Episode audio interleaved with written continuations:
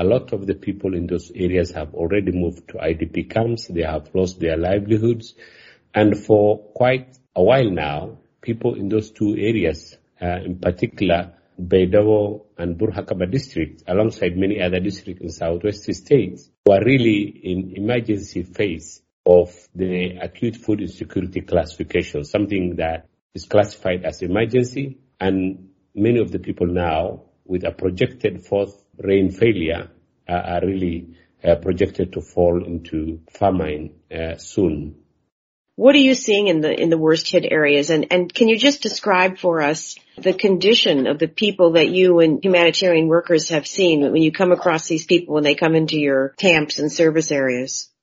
A lot of the people, uh, majority I can say, over half of those 7.1 million people who are affected by the ongoing drought really fall in category of crisis and emergency.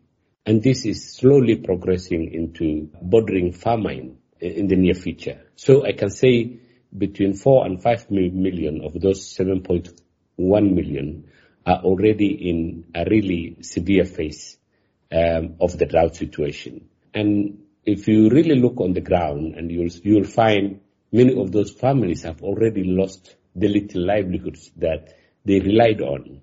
And whether it is agriculture with three consecutive rain failures recently and are projected fourth and fifth and also livestock and you'll find, you know, a lot of these families composed of big numbers, uh, five people, six people, sometimes 10 people. And with the loss of livelihoods, many of these people are now trekking to urban centers, IDP camps in urban settlements or urban centers where they are seeking support. Their conditions, their body and health conditions is really very dire. You know, they have lost weight, and many of them relied on, on, on the little they could get over months.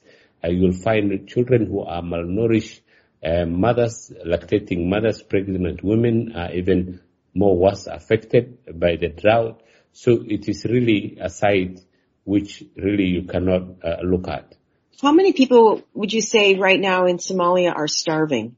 You know, the figures are, are really being collected, but what you will find is many of the people affected, majority, are not able to get two or three square meals a day.